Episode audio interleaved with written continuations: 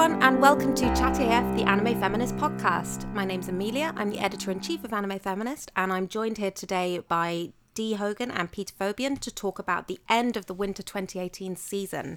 If you guys would like to introduce yourselves. Sure. I'm uh, Peter Fobian. I'm an associates features editor at Crunchyroll and a contributor and editor at Anime Feminist. Hi, I'm Dee Hogan, the managing editor at AniFem. I also run the anime blog The Josei Next Door, and you can find me on Twitter at Josei Next Door.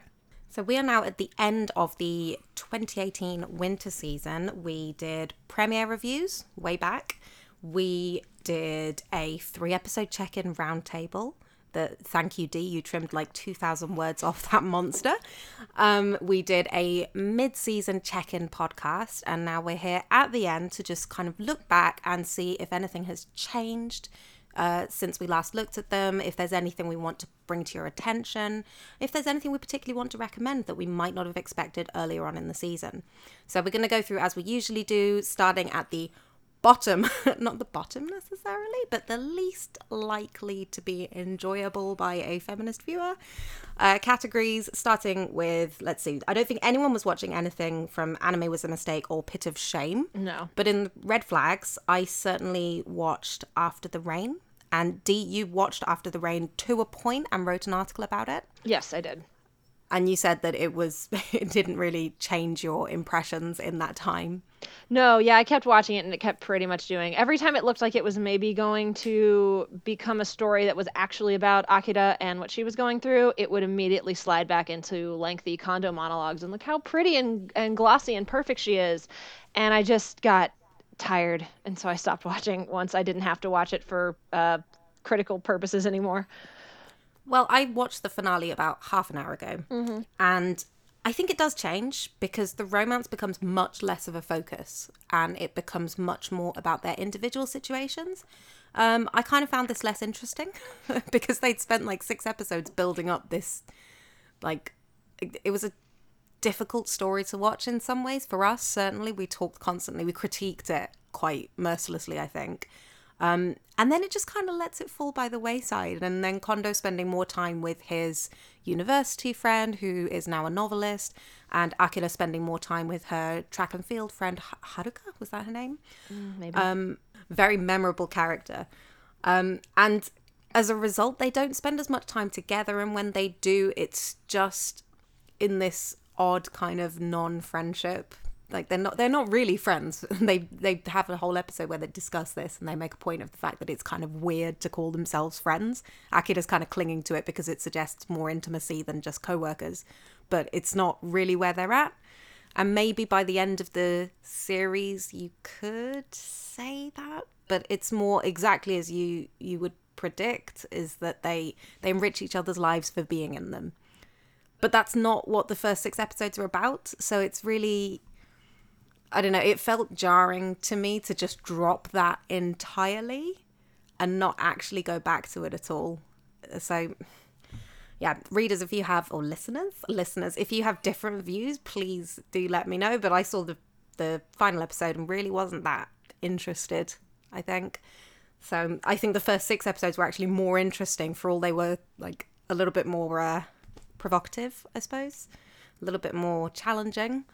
Um, it was still more interesting to me than what we ended up with, which was a bit dull. That was my view of it anyway. Moving on, then Yellow Flags, Darling in the Franxx. Dee is definitely not watching this. no, I am not. You're watching it like via our sarcastic commentary and screenshot sharing. Yeah, exactly. Which has been the optimal way to watch Darling in the Franxx. I have no regrets. Yeah, I, I mean, I have a few regrets, most notably that I stood up quite hard for this one and was like, no, it could be different. It could subvert. It has to subvert. Why would it be so obvious about the analogy it's making between piloting giant robots and sex if it's not going to subvert it? It doesn't subvert it. Then you watch Kill la Kill and you realize what's up. I realized what's up. Yeah. Yeah. I watched Kill la Kill and everything changed for the worse. Um, it was, yeah, Darling in the Franxx does not do any of the things I hoped it would do. Peter, you have a pretty similar view. Yeah, I think Darling in the Franxx kind of gives a different impression because it seems like the characters are actively trying to fight the premise. It's very heteronormative, but you get these characters who don't really like the circumstances that they're in, and like especially with the last episode where uh, you get some like pretty strong gay coding out of two characters, um, and like this this sort of objection to this pairing system that they have. But at the end of the day, it's always like they return to the status quo. So Yeah. you feel like they're trying to break out, but and it would be very interesting if there was this system and they were going to break out of it, but after 12 episodes of them just being forced back into this this um, this system that they're in, uh, you're I think it's hard to argue that that's going to change now. Yeah, there are still people holding out hope, I think, but I I think I gave up on that somewhere around episode five, four or five, where I just was like, no, this isn't going where I hoped it would go. And yeah, after 12 episodes, it seems like if they do do anything with it now, it will just be a cheap twist. It won't actually be saying anything. Yeah. Well, the next twist looks like the the new student council kids in the the different outfits coming in and probably messing stuff up. So that doesn't really speak to uh, it taking a deeper dive into like their the relationships between the current pilots. It's probably going to be a conflict between these outsiders and uh, the the parasites that we know. So I think that's what's going to happen probably. I have to say though, I am really enjoying it. Yeah. I kind of hate that I'm enjoying it so much, but I really look forward to it every week and I am watching it. And there's something about it that is compelling to me, but not because of any kind of feminist relevance. I think I'm just enjoying the show. Yeah, I think the the characters are good and the fights are good. Uh, so and it's very visually attractive. Uh, so uh, all of those things I think allow me to keep watching it. Um, the It's so frustrating though how close they come to a subversion or a critique, and then they just walk away and completely establish the status quo again. yeah, it feels intentional. It really does. So there are there are moments like that, but I am still watching, and I'm going to watch the rest of the season. Yeah, I'm not too crazy about the latest developments with uh, Zero Two since they had that. uh, One of the things that, like, one of my objections to the series now is that even the stuff that it's obviously trying to do, it it just doesn't make sense really.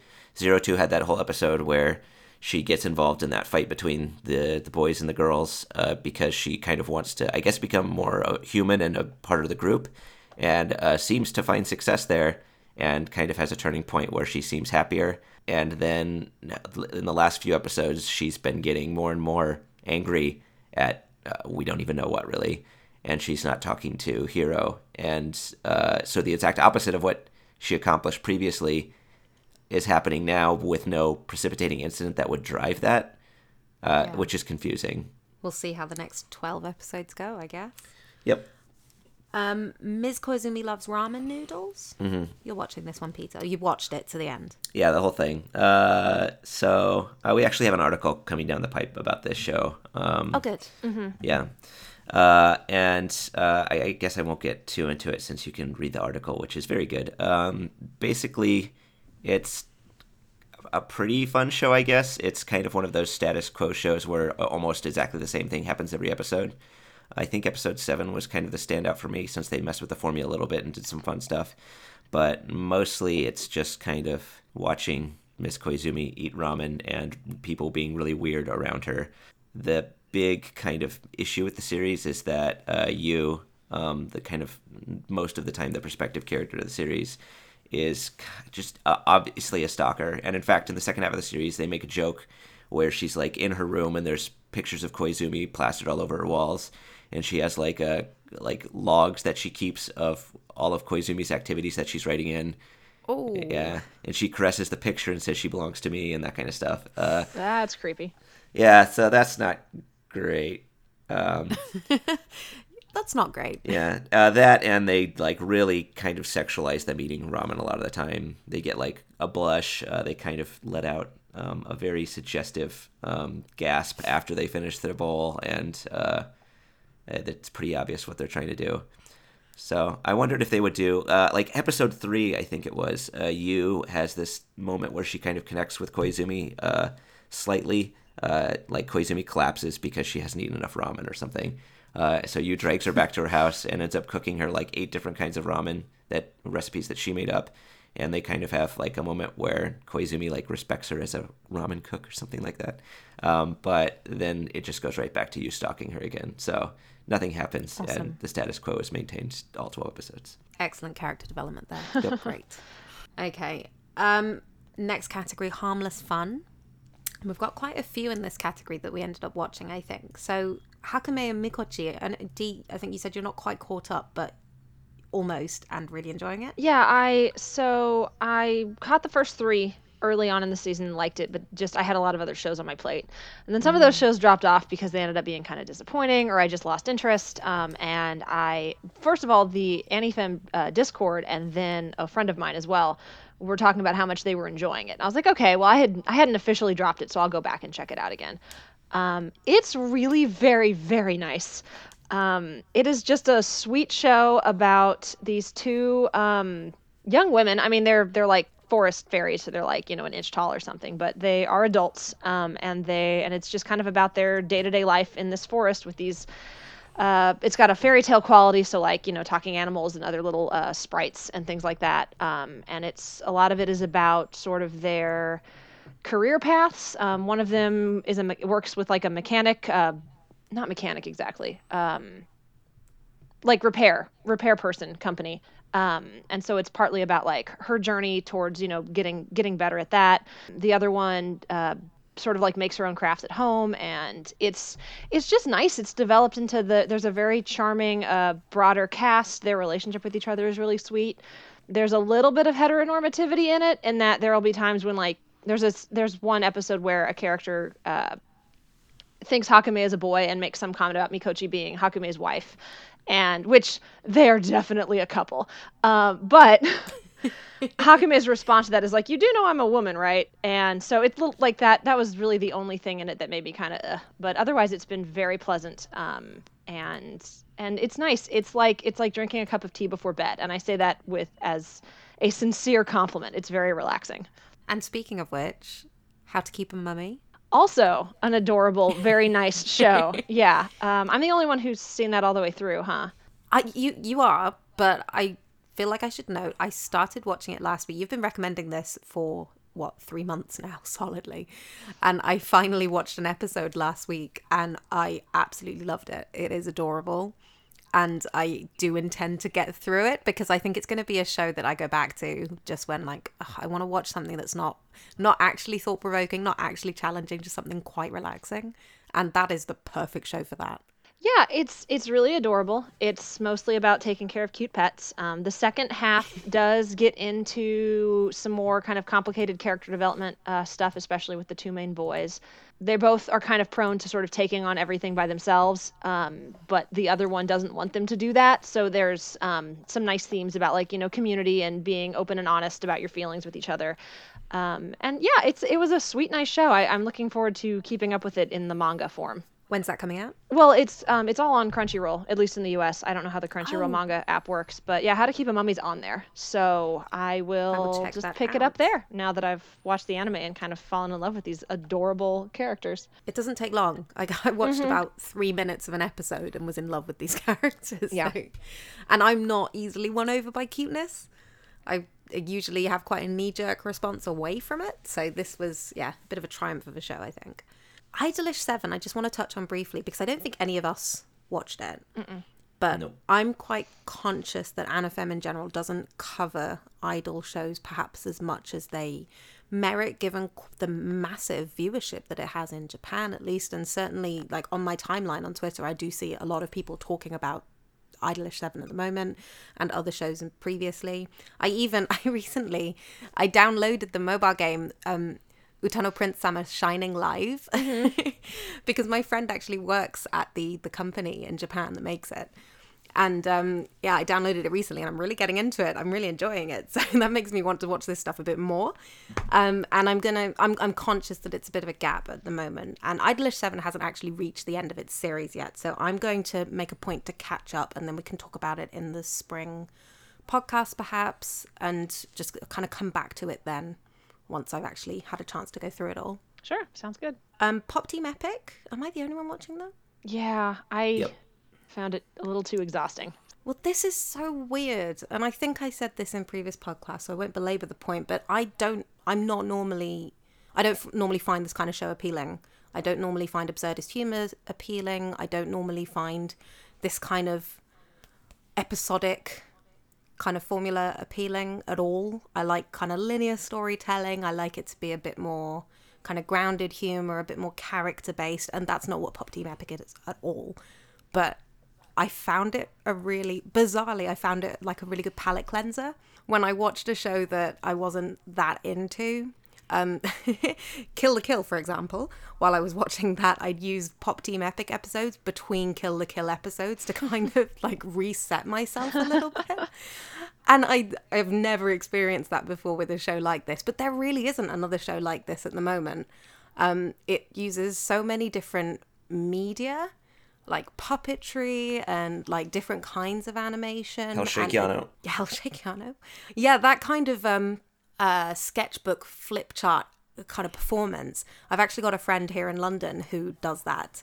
And so as soon as I saw it, I was like, I have to share this with my friend. And I think that's something that's quite unusual about Pop Team Epic is it's so weird that if you've got friends who are into kind of weirder humor, even like Western slightly offbeat stuff, they might actually get a kick out of Pop Team Epic. It is something that potentially I would share with people who I know have that kind of humor already. Mm-hmm. I don't think there's any higher a barrier to entry to Pop Team Epic than there would be to comparable Western shows. So I've been really enjoying it, and I would definitely recommend it to people who I might not normally recommend anime to. I would say, and we do have an article on the site about it at the moment. Mm-hmm. So at the moment, it's going to stay there. Don't worry. so please do read that article about how female leads in comedy are not usually allowed to be like the female leads in Pop Team Epic. Yeah, I I wish Pop Team Epic nothing but the best, and I respect what it's doing. I genuinely do, but I just I just it's just not for me. Same. I totally thought I was going to be saying that though, and it's so strange to me that I'm not. This season has just turned me upside down. It's uh, things that I expected to not be into at all. I've really enjoyed, so I'm going to have to address my biases a little bit going forward. I think. Um, school babysitters. Am I the only one watching that one too? Yeah, I dropped after the second episode. Like, that's kind of fair. um, I did enjoy School Babysitters. I have recommended it. Huge caveat is that there is a comedy paedophile character, and he doesn't just show up once, he shows up a few times, and every single time I just want to. He, oh, it's horrendous. He's like the Minotaur of the series. It's just. If you removed him entirely, everything would be improved. There would be nothing lost and they yeah it's unfortunate and school babysitters in general does spread itself a bit too thin amongst its supporting cast it's got quite a large supporting cast by the end of it however i do appreciate the fact that that supporting cast includes a lot of working women um, it includes Yuichi's uh, female classmates who I actually really enjoyed. I liked both of them. Um, and they're quite different character types, and it's quite a diverse group of people um, and in terms of character types, by the way, not in terms of any kind of ethnic diversity whatsoever. So don't get your hopes up. um, and it's it's just one that I really enjoyed watching week to week. But there are very very good reasons to drop it. Very good reasons to drop it. As soon as you have a character on screen who is sexualizing small children, like that's a that's a really good deal breaker. I completely support that. Mm-hmm. Am I still the only one watching Citrus? I finished it. Oh, you this did, whole Peter. section. Yeah. Peter finished it. There Great. you go, You, can talk about it instead of not me. just- Yeah. yeah. I feel like we've basically talked about all the issues that Citrus had in the mid-season. Those just sort of maintain. Uh, they, uh, they, you know how they have. Well, I guess we were at episode six then, so they had the first consensual kiss, uh, which oh crazy. Yes. Um, but yeah, they kind of about that at the fall back into more non-consensual stuff after this weird like uh, schism they have then it just becomes i kind of guess a more formulaic romance where there's constantly a new competitor randomly coming into the scene who wants one character or the other and then the other character has to fight for them but then for some reason they don't get together again afterward anyway just like all the most frustrating parts about any type of uh, school romance series i guess um, I guess uh, I don't know if we were at Matsuri yet. No, we weren't. She's pretty problematic too. Yeah, she's a difficult character. Out of all the characters, I'd say she's the one who's like intent, like like committing sexual assault on purpose. Uh, with with the other characters, it's kind of like something that happens or something they do because they're emotional. Uh, with her, it seems very calculated. Yeah, and I, I think we need to define what you mean by on purpose because I, I know exactly what you mean. Yeah. But it's where the other characters they are perhaps following scripts that they think are acceptable that aren't actually. Matsuri knows that what she's doing is unacceptable. She Yeah. uses it for blackmail. She is absolutely aware that she's crossing lines and that it's not okay. And she does it with very manipulative, malicious intentions. And she's younger than both of them, which just makes it worse. So I, f- I found Matsuri really difficult. Um, but I actually ended up shipping Yuzu and Mei a little bit, which I'm not proud of, but that is the design of the show. It does want you to feel that way about them, and I did end up supporting them a little bit and rooting for them. So probably wouldn't. Uh, I probably wouldn't recommend this to anyone, but if anyone else is still watching it and has had that same response, please let me know so I don't feel so alone. okay. Yep. I think that's it for I think that's it for all the ones that we kind of watch but aren't like necessarily feminist heavyweight, shall we say? Moving on though, Record of Grancrest War in the feminist potential category. Now, I was really excited about this one at the very beginning. Me too. I really thought it was going to be a show for me. And then we all dropped it at around the same time without really talking about it with each other. What happened there? I'm gonna say it was my. I think it was my biggest disappointment of the season was Grancrest War. Yeah, Um, me too. Especially given that Hatakeyama was directing, and I really think he did the best he could with very subpar material, um, which I think we can get into a little bit as to the exact reason I dropped. So I dropped for two reasons.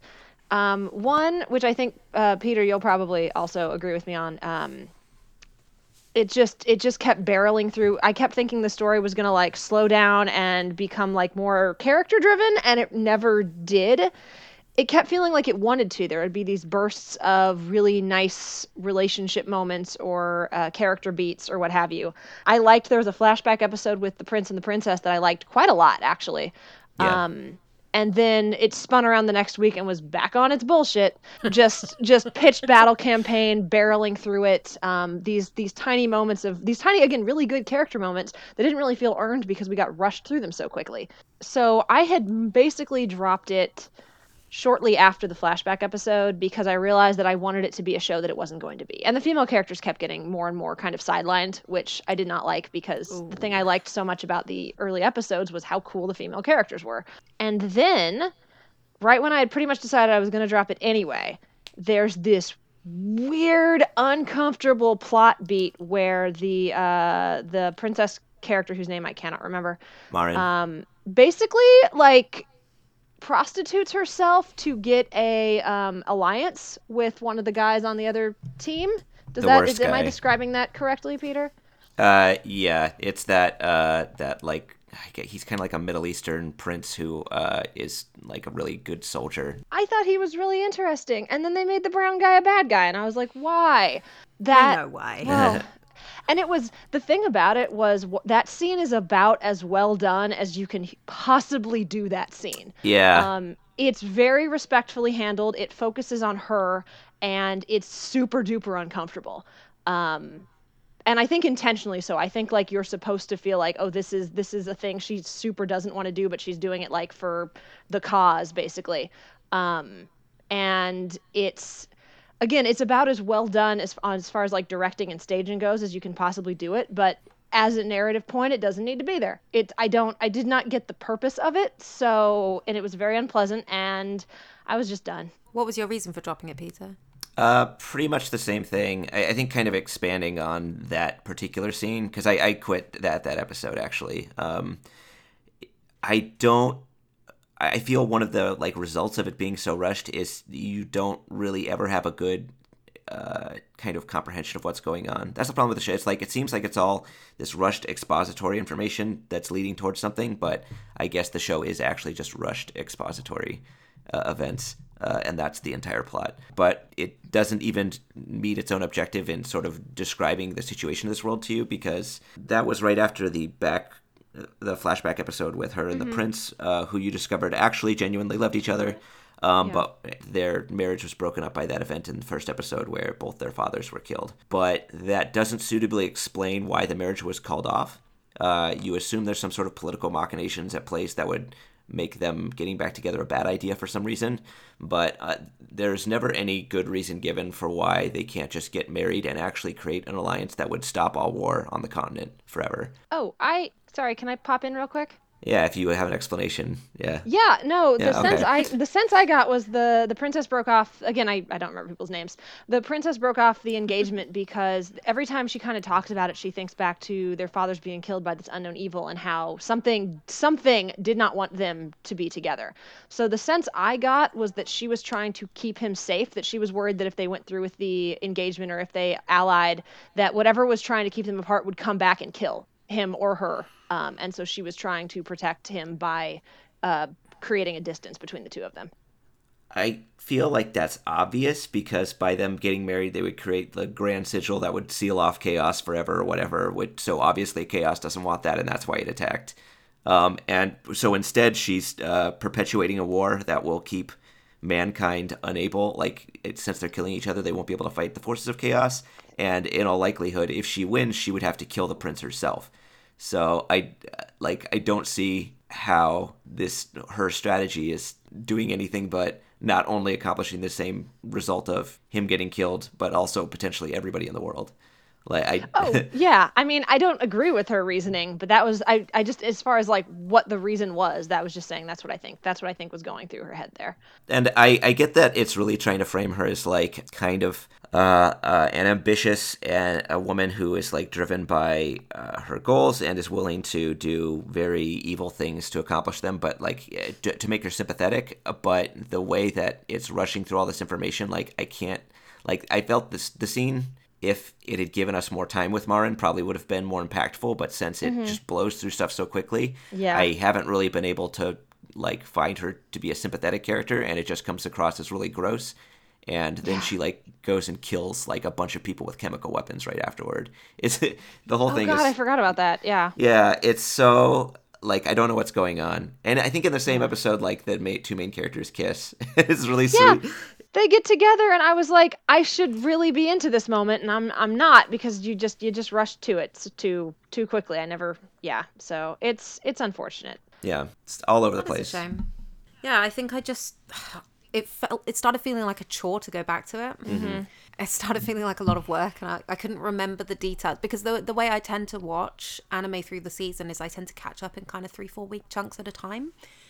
And by the time a month's gone by in Grancrest, it was just too much. I couldn't I couldn't remember what had happened because they were introducing new people all the time and it was quite uh, detailed politically and there were kind of new abilities popping up. Like there was that whole episode with like a vampire queen or something and like it, Felt yeah like it was gonna be felt like it was gonna be an arc done on an episode. I was like, oh well, and it was see me, done. Bye. exactly. So it it just got to a point where it started feeling like I'd have to rewatch previous episodes to try and remember where I've been so I could uh, suitably appreciate foregoing episodes, and it just wasn't worth it. So dropped. Um, so I think we can safely say that that of this category, that is the one that least fulfilled its feminist potential. Yeah, at least fulfilled any kind of potential, truthfully, which is Yeah. which is very disappointing. So, on a non disappointing note, I know I'm the only one watching Violet Evergarden. It is streaming in the UK. Um, I've really enjoyed Violet Evergarden actually, and I, it has got better. I think initially I was not as into it. I thought it was beautiful, and I was watching it weekly, and it wasn't an issue. But I didn't really get into it. But I think the series is doing quite well, and I'm going to keep this as spoiler free as possible. But I think the series is doing quite well at treating Violet's emotions seriously, which I do appreciate because it's taking on a more episodic format, um, which I understand is the structure that the light novels follow, where Violet travels around for her job.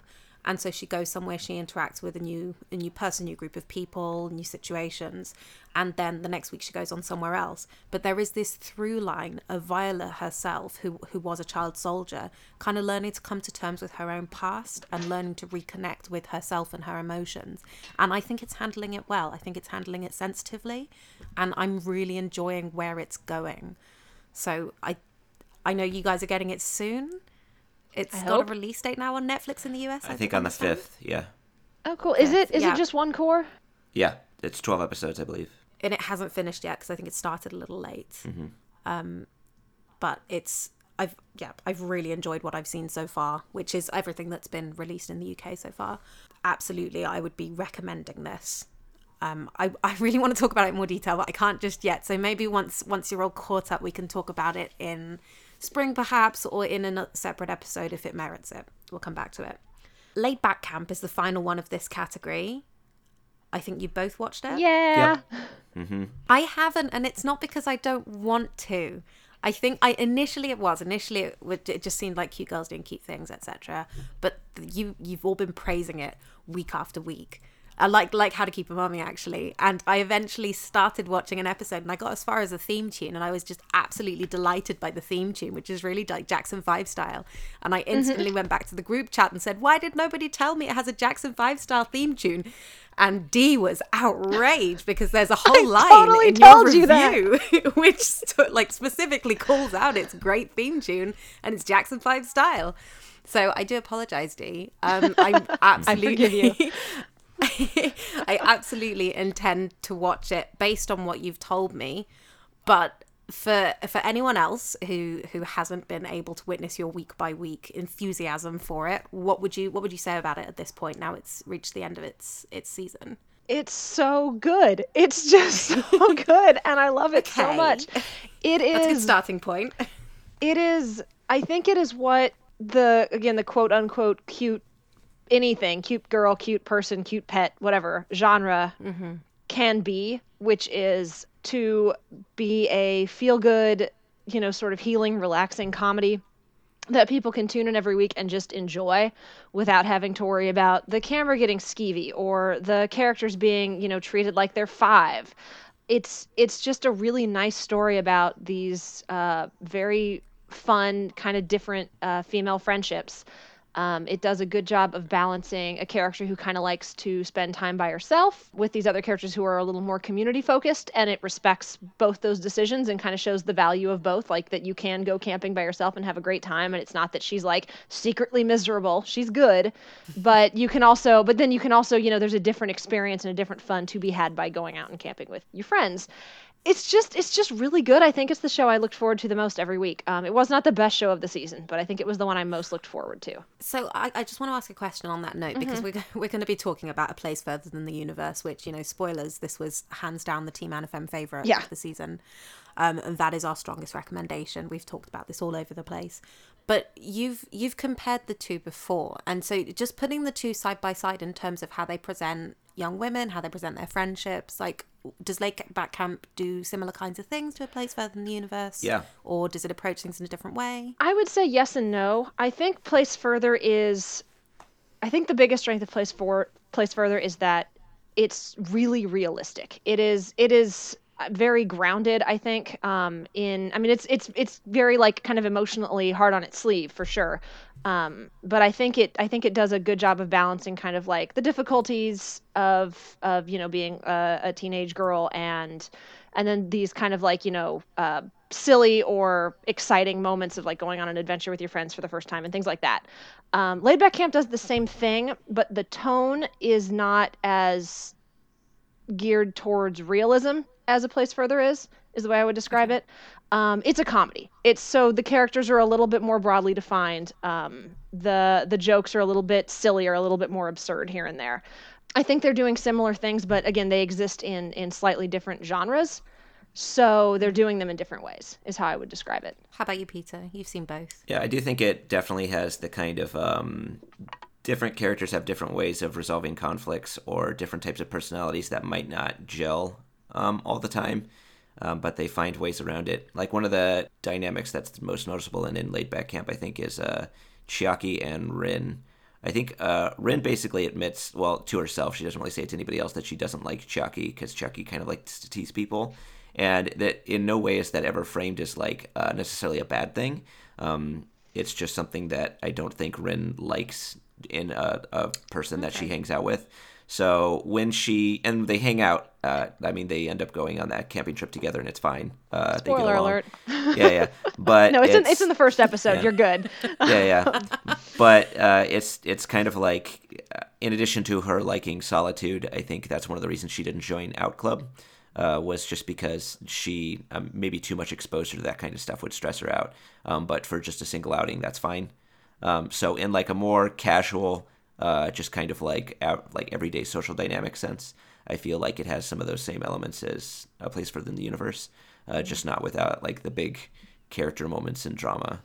Um, everyone has like kind of a very, I think, a defined way of acting and approaching other people in laid back camp at, at just as with a place for the universe. Yeah, and they're both okay. shows like Hakumei and Mikochi. I may I may write an article about this, so uh, I guess maybe look Please. forward to that in the future. Um, all three of them, I think, are very good about. There's like some cuteness and some goofiness to them that you might see in like a typical sort of cute girl show, but there's also this really nice focus on like self reliance and independence, and I really appreciate that because like Rin going off on her own is depicted as a positive it's like, oh, look at her, you know, she's she's independent and she just she plans these trips on her own and the girls are all kind of planning these camping trips on their own and going out together. And I, I like that a lot. I, I like that element of you know encouraging these young women to be self-reliant and go have adventures and all that good stuff. It was the same with uh, girls last tour yeah. Well girls last tour was also apocalyptic so it was a little different but i've heard it described as slice of life and the girls are very uh, the, the kind of survivalists. That is true though yeah, it's again very very different uh, setting and tone, but um, yeah, a similar kind of thing where they look like they're going to be the cutesy blobs, and then there's there's a lot more to it than that. This has been quite a good season for cuteness handled in what I consider to be a more palatable way. It's been wonderful. Going into the feminist themes category, and again, I said I've, I have a real knee jerk aversion to cuteness, so I've been quite surprised at the cute shows I've ended up recommending to everyone. Um, Sanrio Boys is absolutely one of those. Mm-hmm. And I think we were all a bit taken aback by Sanrio Boys initially yeah. because it's it's it's a toy advert. It's it's designed to sell toys. And it's not just toys, it's Hello Kitty and pals, which would we would not expect to be discussing kind of feminist themes in a show selling Hello Kitty.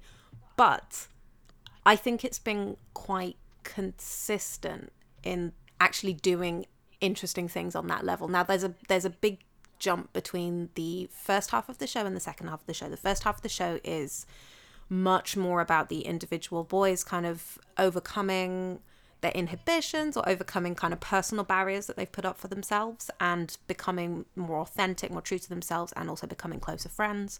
And then the second half is putting on the performance, and it's much more centered around uh, Kota the sort of the main character, I guess, but he's like the everyman character at the beginning yeah. who ends up being brought into this world of kind of interesting, attractive people. And he feels like he doesn't really match up to them. So I, f- I found that really relatable. Oh, I so did a I. A lot of people sure. will. yeah, I think a lot of people will. Um, so I really enjoyed both halves, but I completely see that there might be a chance you'd enjoy one half better than the other. And certainly in terms of feminist themes, the first half is the heavyweight. Um, there's a lot that I really enjoyed about it though, and I got to the end and I just wanted to rewatch from the very beginning. I wanted to see them become friends again and kind of it, it the first half almost started feeling like a prequel to the second half. And I love I love prequels. So kind of going back and seeing how it all began was I I really appreciated that they made it a show that I would find rewarding on rewatch. It is so fun watching you realize that you actually like sho- shojo, and I can't wait to watch this continue over the course of the next few years as I throw more titles at you. I have never not liked shojo. Because... I want to be really clear on this. No. Fruits Basket was like formative for me. Okay, it's not. I, okay, I shouldn't say that you that you that you've said in the past that you've disliked shojo, but you've talked about how you have a hard time getting into a lot of it um, that you know growing up your formative titles were more were more the kind of shonen jump show, shonen type things absolutely um, absolutely that was all i meant so like the fact that two of your favorite shows this season were sanrio boys and, and school babysitters i'm like oh look at amelia i cannot wait to show you more shojo this is going to be fun um, i've yeah always, i like sanrio I've boys always enjoyed shojo but i've i found it hard i think to find the stuff in shojo that i like Mm-hmm. which tends to be more character driven. And Sanrio Boys is quite character driven. School Babysitters, not so much. Um, that's more to do with the fact that I have much younger siblings myself. I've got one sibling who's 11 years younger, one who's 14 years younger, one who's like 19 years younger than me. so I've, I've been that older teenager looking after a two year old a few times and it's mm-hmm. I, like it was really recognizable what this this kid's going through on screen and so that really connected me with that story but in general i don't have that experience watching cute shows about cute people. And I've been really pleasantly surprised with how character driven some of these shows have been. And Sanrio Boys completely took me by surprise. And I'm very open to recommendations of similar shoujo that, that approaches character development in, in a comparable way. Oh yay! I'm gonna get you that list. Um, Can't wait. yeah, uh, yeah. I, I also finished Sanrio Boys. I I liked it. I liked the first half a lot better than the second. I think it kind of, I think my only the second half was what I thought Sanrio Boys was going to be, which was a pleasant, uh, cute boys doing cute things and having emotions while they do cute things type show. Um, which is fine. Like I, I have, I have, I think I've made it pretty clear in my on my own blog over the past few years that I like those kinds of shows, so that wouldn't have been an issue. Um, but the first half was seemed very thematically focused on uh, kind of challenging these traditional ideas about masculinity and a lot of, and that gets pretty much dropped in the second half like i kept waiting for them to run into some kind of pushback with the school um, Yeah. Or that the play would incorporate the Sanrio stuff more obviously and there would be there'd be something there you know some kind of conflict. And there really isn't. It, it becomes a very just sort of personal Kota uh, is struggling with his self-confidence sort of story which again like you said very relatable. Um, it was just it was a shift that I I think the show because the first half did seem like it really wanted to dig into those those sort of progressive ideas. Um, it was a little bit disappointing for me, but it was still I still had a good time. It was a cute show. I I like that. I think it skews kind of young. I think you could show it to a preteen very easily, and they'd enjoy it a lot. Um, and I think some of the some of the parts in the second half that maybe struck me as a little melodramatic, I kind of had to take a step back and go, no, this show is for a younger audience, and the characters shouting their their emotions like this is that's that's good. That's going to resonate. So. Um, I appreciated I loved it. that part. I really loved that because I remember being a melodra- melodramatic teenager all too well, and Yeah. I absolutely would have been screaming emotions like that. Peter, did you watch this one? Nope. That's fair. you quite like the you quite like the beginning, right? Uh, yeah, you, I definitely. the beginning resonated. Yeah, it did, and I definitely I respect what at least it sounds like the first half actually uh, was trying to do. I I think that's very powerful and an important thing to say. Um, it's just the anime itself didn't really resonate with me, so I didn't make Yep, it too far. Entirely fair. And in terms of what you're talking about, Dee, with the pushback, completely agree, completely get that. I know Vrai mentioned one in- in the mid-season check-in. I think Vrai mentioned wanting there to be a male character like Yu's younger sister. Yeah, Yuri, yeah. I kept waiting for who- something like that. Yeah, and there never really is anything. The second half is all about how once they found each other, they've got this strong community around them, and it's very supportive, and it's it's really warm and fuzzy. But especially with with some of the themes in the first half, where they're really drawing a parallel between liking Sanrio and being perceived as gay, and like they don't do anything with that in the second half at all They don't. they don't they don't explore that in the slightest um but it's it's fun in the first half and their relationships are really sweet and i enjoyed the whole thing just to reiterate i really really enjoyed the whole thing and i do look forward to rewatching it um and that has taken me by surprise in itself And one thing I will add is the manga is ongoing. This is an adaptation of an ongoing manga. So we probably we probably just hit like the Kota arc. Um, well, I don't, and I also don't know how closely the manga, the anime follows the manga. Um, so it's totally possible that the series will come back to those themes, and we just ended the series on a on the Kota arc because it made kind of a nice capstone. Um, But yeah, there is a the, this was technically based off the manga, which started running in 2016. So Ah, i didn't know that so yeah, there's there's definitely a possibility that the original story will come back to that. We just didn't get that in the anime itself. i would really like to see a sequel for this one i'd love to go hang out with those characters again Yeah, I'd be all right with It's- I'd, I'd be okay with that. so tsundere of you. right, the DamePri anime caravan I started watching and I haven't been able to finish yet because I don't have a HIDIVE subscription. So once uh, it stops being new, I'm going to absorb the whole thing on HIDIVE all at once because I really enjoyed it and it doesn't sound like there's any reason I shouldn't. Uh, there's one kind of big caveat that I always hit people with, Oh, no. just to start things off. Episode eight, there's it's a one-off single episode uh like storyline. There's the villain at the end is a gay pedophile, and it's very bad. It's it's played as like a big joke, and it's really unpleasant. Could anime just stop making jokey pedophile characters? That would Yeah. really be helpful. I love that. That would just make our whole job a lot easier, really. Two in a season, two. That's It feels like Hmm. a low bar, and yet, uh, Failed thankfully, to clear it twice in a single season. Yeah. Excellent. um, I mean, thankfully it is it's a one it's a one-off character who never shows up again before or after. So you could theoretically skip the episode. There's some character development in there, but I guess you could you could theoretically skip it. It started off and I really thought it was going to be like the next Ouran High. Like I was very very excited about not not the next Ouran High, like Ouran High but with Otome games, like that very loving parody of the tropes and the a main female character who really has no no time for this this uh, this tropey bullshit. And it followed that for the most part. It never quite hit the heights that I think I maybe had set for it myself, probably unfairly at the beginning so it it struggles a little bit to develop its characters as it goes and it rushes through some of it. It gets a little more dramatic and plot driven at the end and i enjoyed it but it was a little it was a little rushed. I still liked it a lot though. Um, for the most part again other than that one big caveat it was a lot of fun. Uh, there are some very good uh, sort of jokes and takes on the the shojo the shojo otome like reverse harem genre. Um, there's a hot springs episode that is inspired and then like another episode where the guys keep trying to ask Ani to dance and it keeps going. It's like every trope in the book and then they all go horribly awry, um, which was also very fun. So I enjoyed it quite a bit. It didn't quite like enter that top tier of really great anime shojo comedies that I that I keep on a shelf and look at and smile and, and caress sometimes when I'm having a bad day.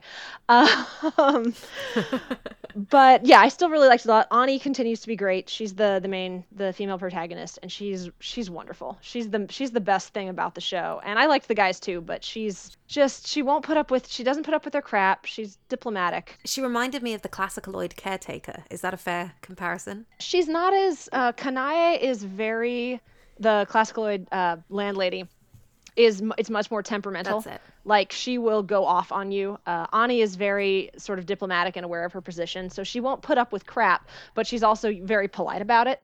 So they're they're a little bit different in that sense, but there is that sense of them as they're she's kind of she's kind of the straight man around the guys, but then she'll also have these very good bursts of being sort of an awkward goofball herself. Um, she the story does a nice job of it. Does that thing that uh, that all Otome game adaptations do because it's it's kind of just part of the genre. Is you give the boys a chance to be sort of like romantic heroes doing romantic heroic type things, but it does a really nice job of balancing that with Ani not really needing them to.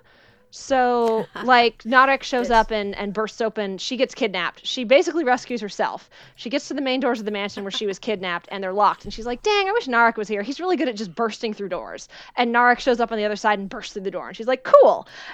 And so, like, she could have found a way out on her own, but it's like, you know, it's nice that he helped her out. And so you get that that little moment of like, oh, well, it's it's it's sweet of you to care about me, and you got to do something. But it didn't feel like she was ever damseled, and I appreciated that. So That's good. yeah, no, Yeah, it, I look forward to catching up with it. yeah, it's again. It, I named it my problematic fave this season. Um, it's a fairly tame problematic fave, but uh, you know, again, it did have that one that one big issue in episode eight. But otherwise, wow, so it was that fun. means because uh, school babysitters was my problematic fave, so we've actually got two whole paedophile characters in our problematic faves for anime feminists. Oh, This this season, That's not a position I thought we'd be in at the beginning of the season. I have to say. It's yeah, it was it was a surprising season in a lot of ways. Well, let's move on to something that was surprising for me personally. Mm-hmm. Was a place further than the universe, and I went into this. I actually started a um, tweet thread. I was going to live tweet it. I was like, ugh, cute girls doing cute things. Ugh, can't be bothered. Not interested. And I was snarking about absolutely everything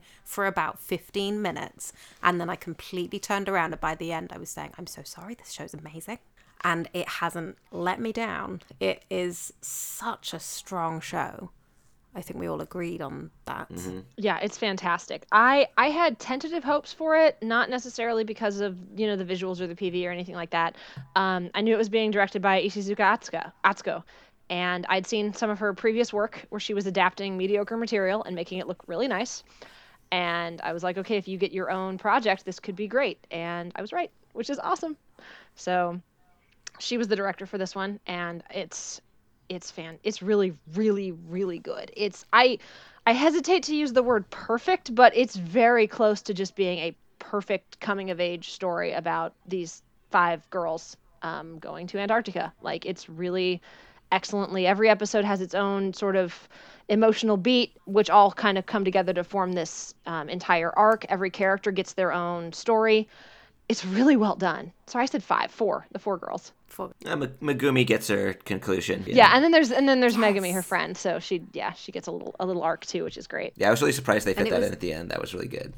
I was waiting. I was waiting to see her in some form. I was like, that was the one thing that hadn't yet quite been tied up at the end, and I was so. It took me by surprise, like what they chose to do with her. Yeah, it was. I thought it was lovely. Her finally being influenced by Kimari. Yeah, that was excellent. The whole show was just excellent. Um, it The whole show was excellent. Because you suggested I do the write up for this one. Um, my first thought was just, I'm not worthy. I found it really hard to try and list things that are good about it because it is so strong. And the things that stood out to me may not necessarily be the things that stood out to somebody else. And we would both be right because there is so much to choose from that it gets right, uh, that it does well. So, yeah, for me, it was all about the character development. It was all about their interactions. The story craft of this show was just exquisitely done. Mm-hmm. It was beautifully like the the dynamics between the girls were just beautifully handled.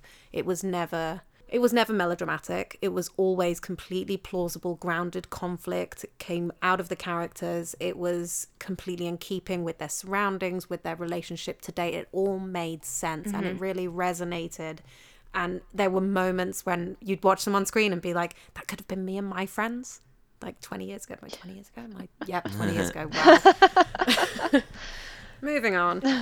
Um, Peter, what was the what was the kind of general fan reaction like to a place further than the universe? Because we've built up our own little bubble about it now, but I'm not sure if that view is shared beyond our, our lovely AniFem walls. I think the show did pretty good. Um, I would say that, like, you know, outside of the Anna Twitter and Reddit bubbles, uh, it certainly doesn't have as large of a following, but I, I wouldn't say it was unpopular either. That's good. Like, it wasn't like a, a super power show. Uh, it's definitely not as good as being on Anna Twitter for five minutes would imply.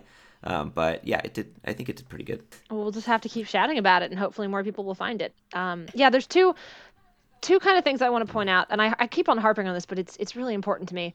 This show doesn't fall. It all of the characters are incredibly well defined, and it Yes.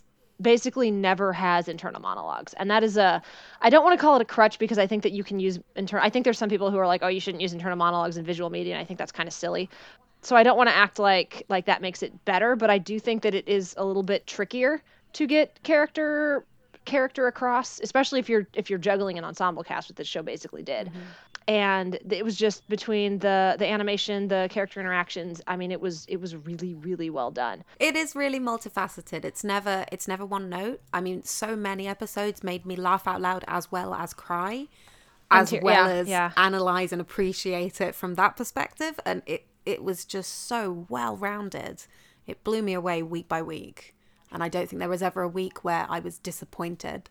I was a little bit grossed out in the episode where they're all just really seasick for the entire time. But apart from that, and that was even that they handled really well. And I've got a real squick about i vomit. loved and it, that Yeah.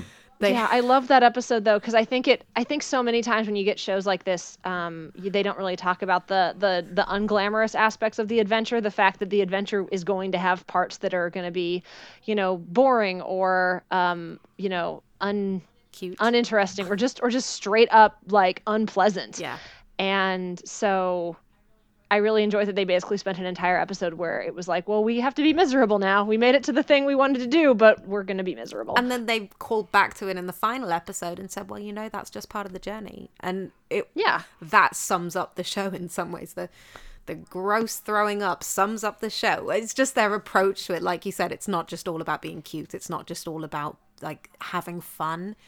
It and I I mm-hmm. completely misjudged it. I completely mischaracterized it when I thought it was cute girls doing cute things because Kimari kind of in that first episode, she comes a little bit close to seeming like that type of character, but th- it just disabuses you for that notion very quickly and it progresses her relationships with the people around her very quickly. I think from episode two onwards, I was, well, from the end of episode one onwards, I was completely sold, and every week I looked forward to it. That was one of the few I watched week by week rather than catching up in three, four week chunks. So good. Yeah, I think uh, the show surprises you uh, in a lot of ways with the character archetypes it kind of seems to be calling up to before showing you that they're an actually realized character. Like uh, when when Hinata was first introduced, I thought she was going to kind of be the comedic relief. Uh, because her her reasons Mm-hmm. for joining and the suddenness with which she joined the group seemed very. Uh, it just happened. Uh, so I thought that, and all the other the three other girls. I mean, this this progressed even when they introduced the um. Oh my god, what's her name? Uh, Shiraishi. Um. Yeah, yeah. Shirase. Uh, Shiraishi. Shirase is uh. Um, Shiraishi? Who's that? Shirai, Shiraishi's Yeah, the yeah, the idol, idol girl. the the Oh, the- Yuzuki. Yeah, yeah, Yeah. uh, yeah. They it's they they refer to them by both first and last name a lot. So I think uh, with watching it, you stick with either their first or last names randomly through with different characters.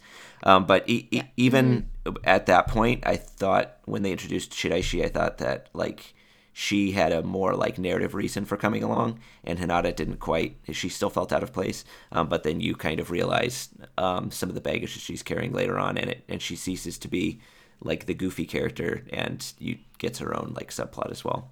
So I I thought that was a really good way to handle it, and when she could have just they could have been lazy and just made her the character who likes to goof around and tease people. That's the thing, isn't it? They could have had they could have taken easy options at Yeah. every step of the way and they actively chose not to. There was one beautiful scene that I tweeted about between Shirase and Hinata. Like there was no reason for those two to spend time together, really, at that point. They hadn't. Shirase and um, Kimari was kind of the leading relationship at that point. We, we could easily have spent more time with them, kind of reflecting on their journey so far and whatever. And instead, it put these two characters who have really different ways of managing conflict in a room together. And conflict just came out of the fact that they handle things differently. And it was just mm-hmm. such a real moment. And it was so unnecessary in terms of like they, they made work for themselves as writers they made work for themselves as creators and i really appreciated that they did that because by the end of the series you've got this cast of fully fleshed out characters with really distinct personalities and motivations and goals and they and relationships to and each other relationships too, which with I each really other. liked. And it's Yeah. not even just the teenage girls. We've got these adult women who are Mm-hmm. scientists, who are um, like parental figures in Shirase's case in some ways. And Shirase has two moms. It's canon. it's canon. and it's the, even those characters who get introduced a bit later and they're not teenage girls and they're in these kind of big pre-established groups and we still get to know them the cook i really enjoyed her mm-hmm. character and you just get to know them because the show makes a point of giving you ways into building a connection with them if that makes sense Yeah. No, I totally, I agree with you It for sure. I, I was just so blown away by it Yeah. such a It's really, rich really experience. good. really good Yeah, it's it's consistent throughout. I don't think there was ever a down episode like you were saying. It's just it's it's great. But Amelia, but Amelia, Mm-hmm. is it feminist? I'm sorry, What a I fun had to. question. What a fun question that is. I love answering that ah. question. I um, know everyone loves that question. for it's the, the, best. answer, you should go to our very own Caitlin Moore's website, heroineproblem.com. That's heroin with, with an E. And you should look up her slides for her presentation, Is This Feminist? and the problems within that question. That's my answer. Uh-huh. One more thing I wanted to bring up is uh, I thought that in addition to like all the character stuff, uh, A Place for the Universe really felt like sort of a modern story in the way that it handled uh, the way we communicate through technology. Um, that was one of the things You read that a really piece on this, didn't you? Mm-hmm. Both Place Further and Laid Back Camp, I think, did a really good job with that. That's another weird parallel Yeah. between those two shows. But uh, uh, I think like the only time I've ever seen there be such a distinct use of technology was maybe uh, Voices of a Distant Star uh, by Shinkai. Uh, I was thinking of that. Oh, yeah. It's not only oh, that's another that's another story that wrecked me Yeah. a little bit. Yes. so- that one's a bit harsher, but uh, the the it's not only the contents of the messages, but also the way that they use the the technology. Uh, One of the most impactful moments in the scene is when those two girls just leave the chat without saying anything at all. Uh, it's not a message, Yeah. but you kind of get why they did that and what it means for their relationship just through that action. Um, The way that you can convey uh, emotionality through text and the pace at which people reply to you having connotations beyond um, just the the actual message that is that you eventually receive. And of course, uh, Shirase, um, sending emails to her mother. to her mom throughout the story. Yeah. Whew, yeah. Um, Yeah. Peter, you reminded me of the one other thing I wanted to mention good. earlier. Uh, a Place Further is one of those anime. I'm not sure why this triggered it, but it's one of those anime that I think you could recommend it to non-anime Yes. fans Yes. like very easily. Like people who have not watched anime before. It's like, oh, do you like coming of age stories? Here's a really really good one. Yeah. Enjoy.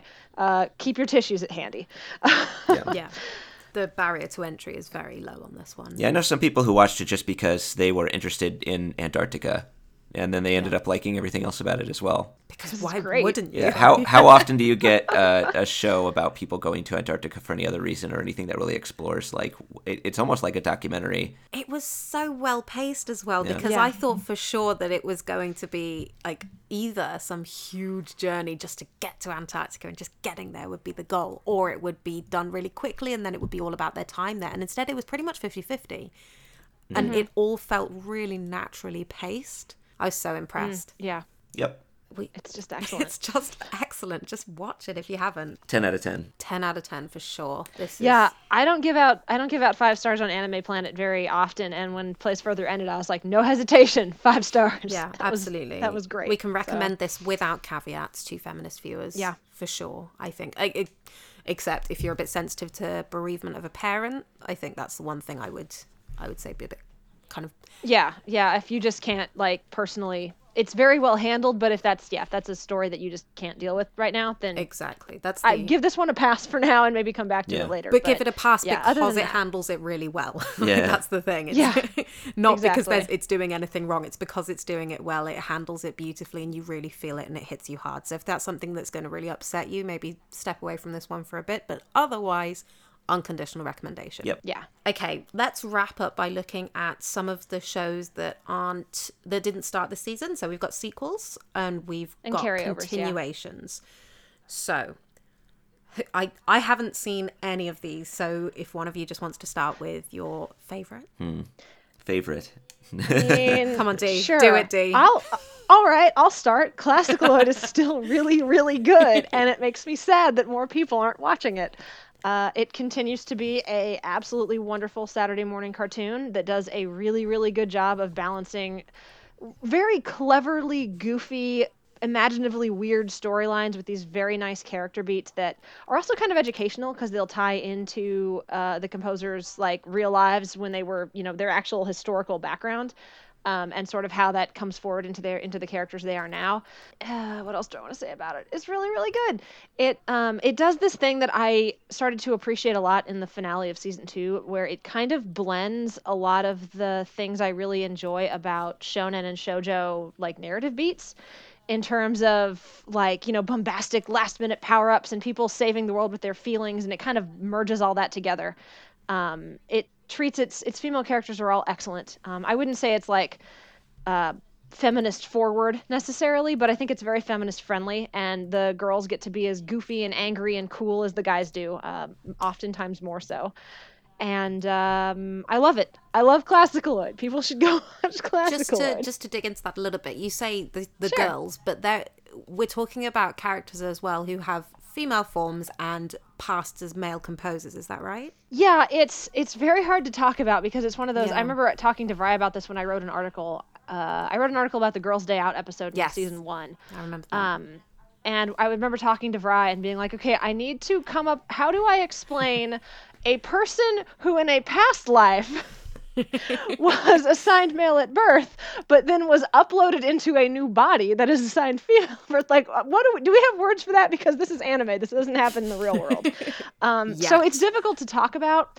And I mean, I, I think overall, I think it handles it really well. I think it's very chill about it. There's um, one of the one, I feel very confident calling her a woman. Liszt um, was you know a in his in his history speaking um, was identified as a, a man um, and gets reborn into a uh, what we would traditionally consider a female body and is totally chill with it and is like yeah no I'm a woman. It's fine. No big deal. Um, and then but then like Chaiko who uh, Tchaikovsky um, is a little less uh, pleased with it, especially because uh, they are 16 and cannot drink vodka. So there is, and they, and anytime they're not, anytime they're not like doing their idol thing, they're wearing like a bald cap and one of those like belly warmers and just like complaining about everything, and they're wonderful. And I'm using they because I'm not sure what pronoun to use for Chaiko because again, anime.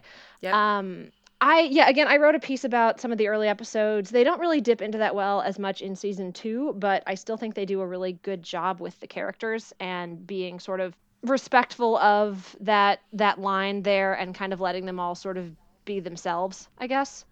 And I really appreciate that about it for sure. Great. It's it's one of those that I again you've recommended it so many times that I'm like I should watch more of this and I did actually watch the Girls Day Out episode because of your piece mm-hmm. And I really enjoyed Aww. it and it didn't require me to have any particular advanced knowledge of anything. no, it's a it's it's some it's the second season has a little bit more of a narrative through line. Okay. Um, as far as it's it's mostly about uh, Wagner joins the cast and he has some insecurities about being like unwanted or, or quote unquote botched as a classicaloid. Um, and so that's sort of the, the narrative through line of season one. Um, but a lot of it is is episodic goofiness that sort of zeroes in on one or two characters, and so yeah, it, it is possible to kind of. It really reminds me of a show that would have aired on Saturday morning when I was a kid, and I would have had a really good time with it. And so I think I appreciated that about it too. Is just that that bombastic energy, I guess. Speaking of shows we watched as kids, Cardcaptor Sakura came back. Yes, it did. I'm behind. Peter, are you caught up on this yep. one? Uh, it's is it still Has, girls giving each other things, compliments and making yeah? have things and... happened yet? uh, yeah. I, I, mean, it's definitely okay. it's setting up what is going to happen. I think uh, you kind of things aren't happening yet, but it's setting up things to happen at well, some point. Well pretty much, they introduced that new character who, um, you. I mean, you know, something important's going to go on with her because she's there at all. And yeah, now they, they kind true. of had some scenes with her where you find out a little bit of what's going on. It's not too clear yet, but it's kind of setting up the the antagonist, I think. I don't know how much I should give away. No, that's yeah. that's fine. I mean, I I struggled with this, and it seems like I'm not alone in this one. In that I really wanted to see kind of the card fights, and, and that's such a small part of the episodes I saw it seemed almost incidental to the main plot of Sakura and her friends are really sweet to each other. Yeah, Sakura's very competent now, and like I, I like I appreciate that the show has allowed her to grow as a card captor. Um, but it does mean that the the conflicts with the cards are very low stakes because she's just got this. She's fine at yeah. this point. I I have a feeling because I think the first season was also paced similarly. I think there was a little bit more conflict in each episode, but I think the pacing was was somewhat like this as well. It's been a long time since I watched it. Yeah, I have. Really so I'm kind of waiting and wondering if binging it might be a good, a better plan because then maybe I won't feel like week to week nothing is happening. um, also, this season just had so many yeah. chill, healing, pleasant shows, so I sort of dropped off because of that. But I, I might, I think I'll probably come back to it at some point. I, I would like to mention, calling it right now, that uh, Cardcaptor Sakura is actually a crossover with One Piece, um, since there's a character okay. whose middle name is D, and uh, a lot of importance is um, kind of given to the fact that his middle initial is D. Uh, it's specifically called out, and as we all know, one of the most important aspects narratively in One Piece is the will of D. So um, I think it's and an anime feminist for that matter. Yeah, ba- Basil D. Hawkins uh, is a character in One Amelia. Piece who uses cards, so I'm sure that he's somehow found his way uh-huh. into the Cardcaptor universe. And I'm calling it now, so just so when it happens, I can say that I was right. Please note. Yeah, no, that sound like it's canon, yeah. definitely. Yeah. So. Uh, Shonen Jump Cardcaptor Sakura, I would actually be very interested in. So. Yeah. yeah. I would watch that in a heartbeat. Okay, the last the last two that we've got listed to talk about. Let's start with March comes in like a lion because Peter, I know this is kind of your your version of classicaloid to as what classicaloid is to Dee March is to you. You've been talking about it for some time, yeah, saying you should all be watching. And nobody else will watch uh, it. fortunately, yeah, I think March has that. a pretty decent following. I know a, a couple people on Twitter who are, are pretty into it. Um, but yeah, it's amazing. Uh, it actually just ended uh, today with a double episode um, after it took a break during the Olympics and it the second season has been even better than the first. Uh, it really got into like some of the side characters, like you find out about. There's Rei and these sisters and the sister's grandfather. It, it focuses on the grandfather and how he's uh, like inspired to take better care of his health so that he can help uh, the sisters out until they're like of an age where they are more independent and they don't need to rely on him financially. Uh, just in this last episode, it did something amazing where uh, Rei's got this really tragic backstory with his adoptive family, where basically his talent and hard work kind of ended up tearing the family apart through no intentional purposes of his. It's just kind of how things rolled out. Uh, and he decides to visit his adoptive mother, who is just sort of this silent observer to all this stuff happening. She was like the only character not given a voice, and uh, it's like a half episode narrated just by her um, as she kind of watched all this stuff happen and second guessed herself as a parent and uh, kind of like this really complicated relationship she had with Rei because she knew he was a good person, but at the same time he was also um, she realized that her husband related more to Rei than anyone in their own family, and he was kind of really interfering in her family, but he was just trying to survive and be a happy person. And he was so considerate of them, she couldn't find any fault with him. So that was just like the last half episode. That's the last thing I got to watch before we started recording. Actually, I'm gonna pick it up probably the moment we end. Um, but it it's very very well written. I think it's I would actually uh, compare it pretty much to a place for the universe in the way that it has. A, it's very free of any problematic content. All the characters feel fully actualized, have very complex motivations uh, and interactions with one another.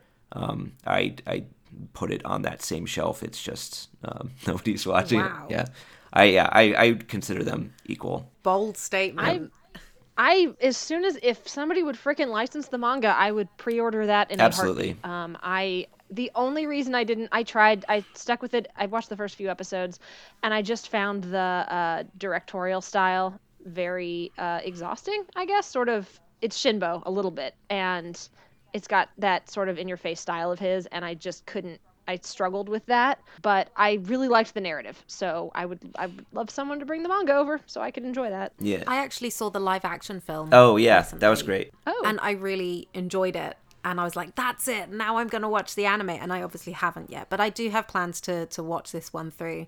I feel like I owe this to you, Peter, because I've been saying for like months, yeah, yeah, yeah, I'll watch March. I'll totally watch March. I'll definitely get around to it. And I haven't. So now I'm actually going to watch March Comes in Like a Lion. And I will let you know if I agree with your statement that it is good as a place further than the universe. Okay. Those are, that's a very bold statement. And I'd like to. The live action focuses almost exclusively on Rei. Uh, the anime gets much more into the three sisters, um, his uh, like estranged adoptive sister, and some other like female and and like older characters that uh, surrounds all of them.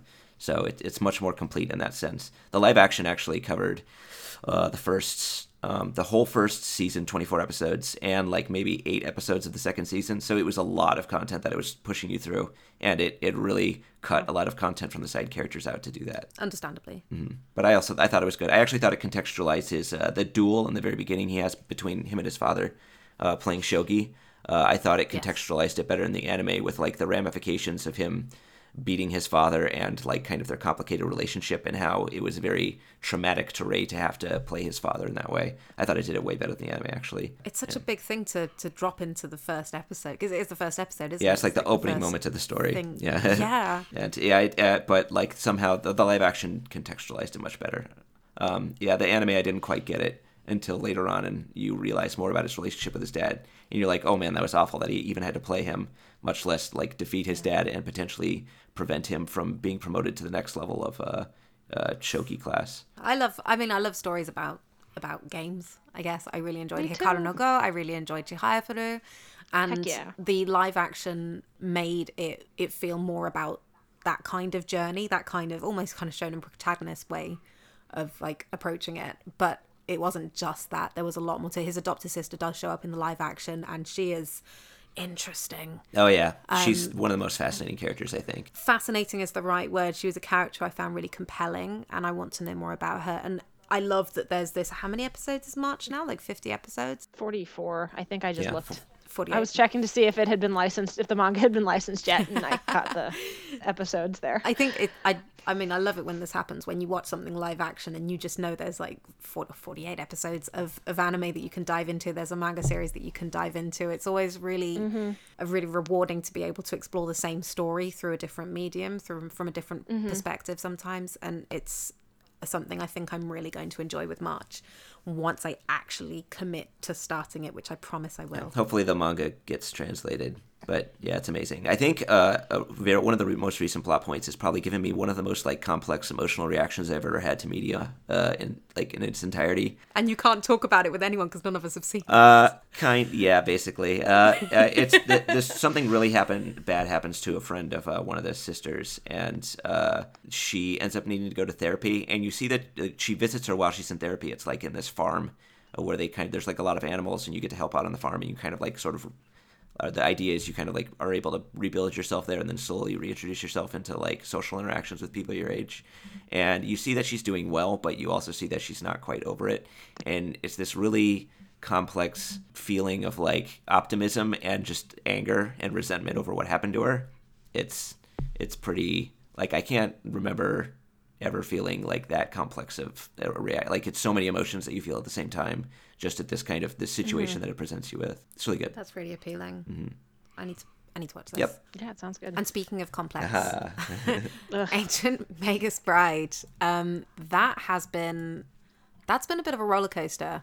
It, by the sounds of it, I haven't been watching it. It the first few episodes felt a little bit. They felt almost like Monster of the Week to me, and so it, I found it kind of hard to keep up and stay interested. But the last few episodes have sparked some really strong reactions, and I know you're both watching this one or, or have watched this one. yep yeah, we both finished Yep. it. Yeah. I think we were both. I think we were both very disappointed with the final episode, um, and it's hard to talk about without diving into spoiler town. So, I don't particularly want to do a full podcast about Ancient Magus Bride, but we might have to at some point. I think the anime veered off in its own direction in the final episode and wrote a completely original ending, and I can't know that for sure because the manga hasn't. They it surpassed the manga, and so I don't know if they were building off of Yamazaki's notes or if they just invented an ending for themselves.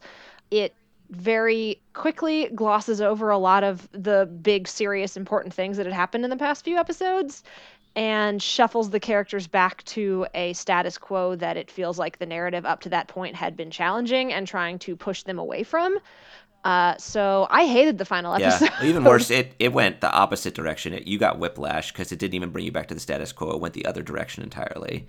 It was it was I guess that's traumatic. Yeah, yeah. Uh, like I am very confident that that's not what's going to happen in the next manga volume.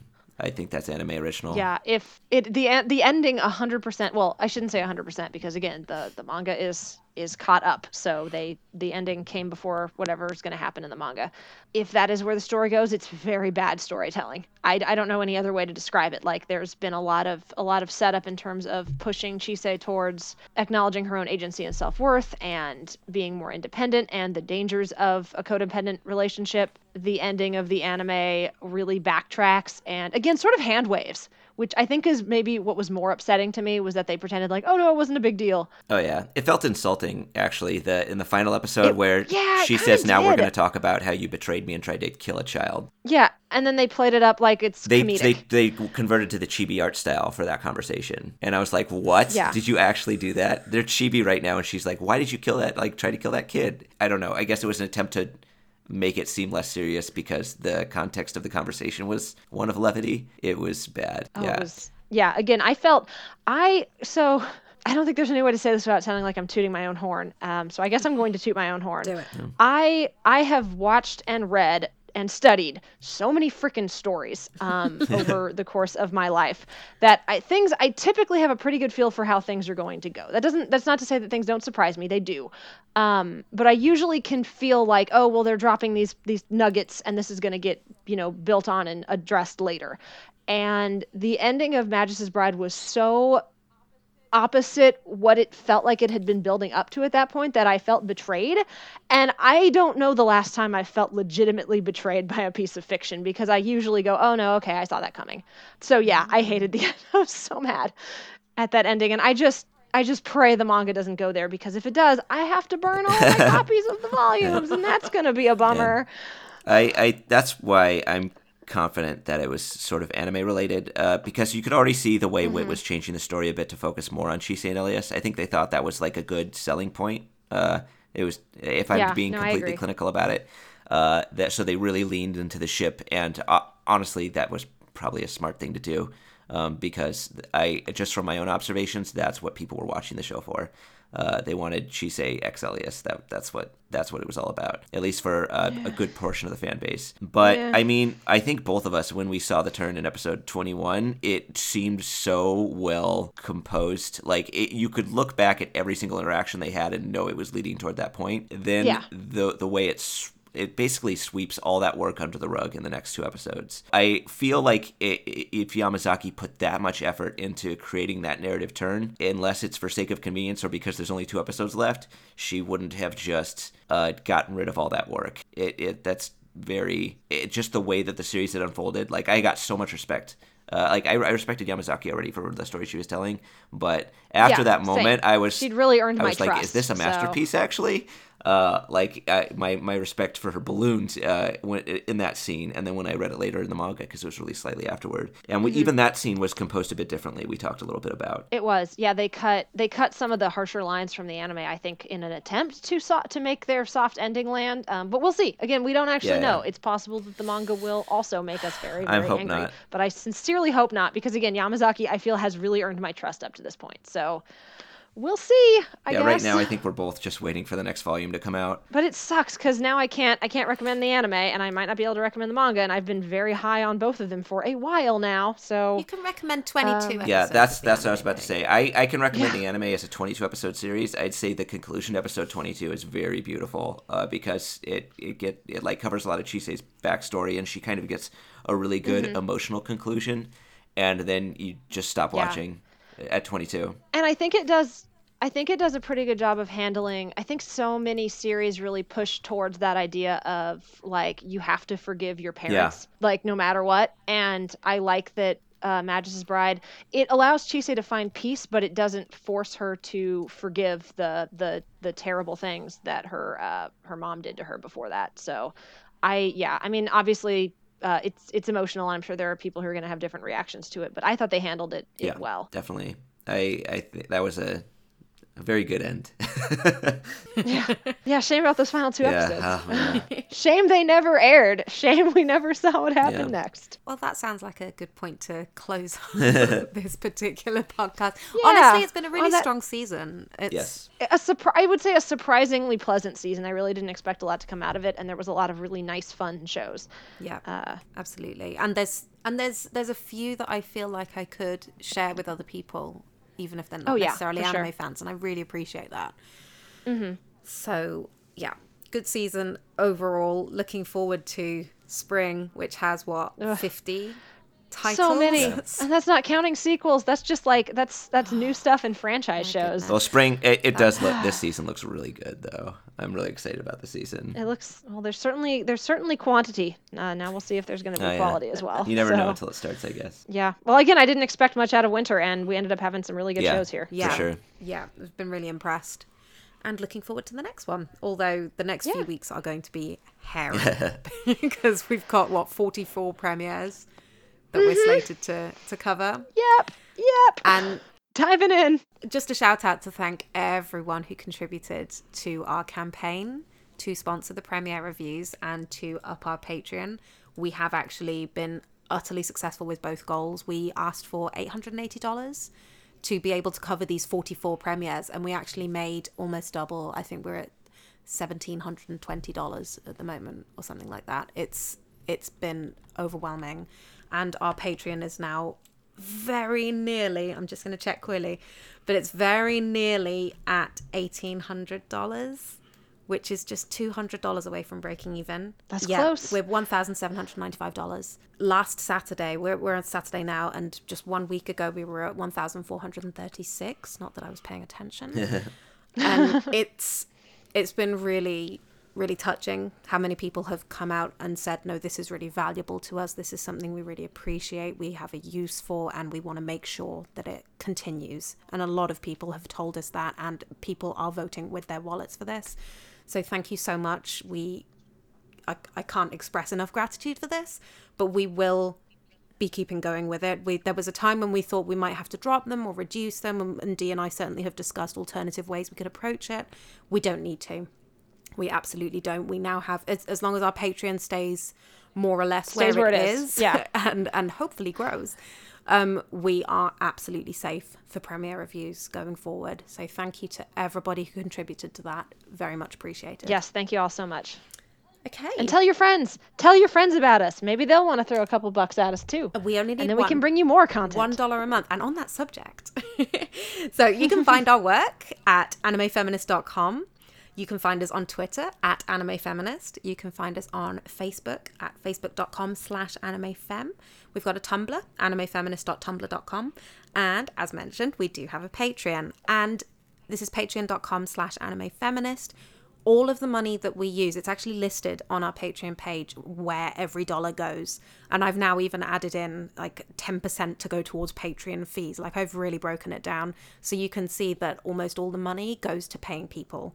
Anything that isn't Patreon fees, basically, at the moment, goes to paying people. Once we pay everyone for everything that they do, it will go towards hosting. Like we're $2,000 is our break even number we're not quite there, so you know exactly where your money is going to. It's going to creating content, it's going to the people who are creating that content. And I'm constantly impressed by the work that the team does. I'm really proud of what Anime Feminist achieves, and it's only possible because we do have patrons, and every dollar counts. I cannot emphasize this enough. One dollar a month absolutely contributes to keeping us running, to keeping us producing all of this work for you. And if you give us $5 a month, then you get access to our exclusive Anime Feminist Discord server where we can have conversations like this all day, every day, if you would like. So if you can spare a dollar a month, go to patreon.com slash animefeminist and help us continue our work. Thank you so much to Dee and Peter for joining me today. This has been a really interesting discussion. Run slightly long, but I think you'll all agree it was worth it. Probably next season is going to be about three hours long, so look forward to that.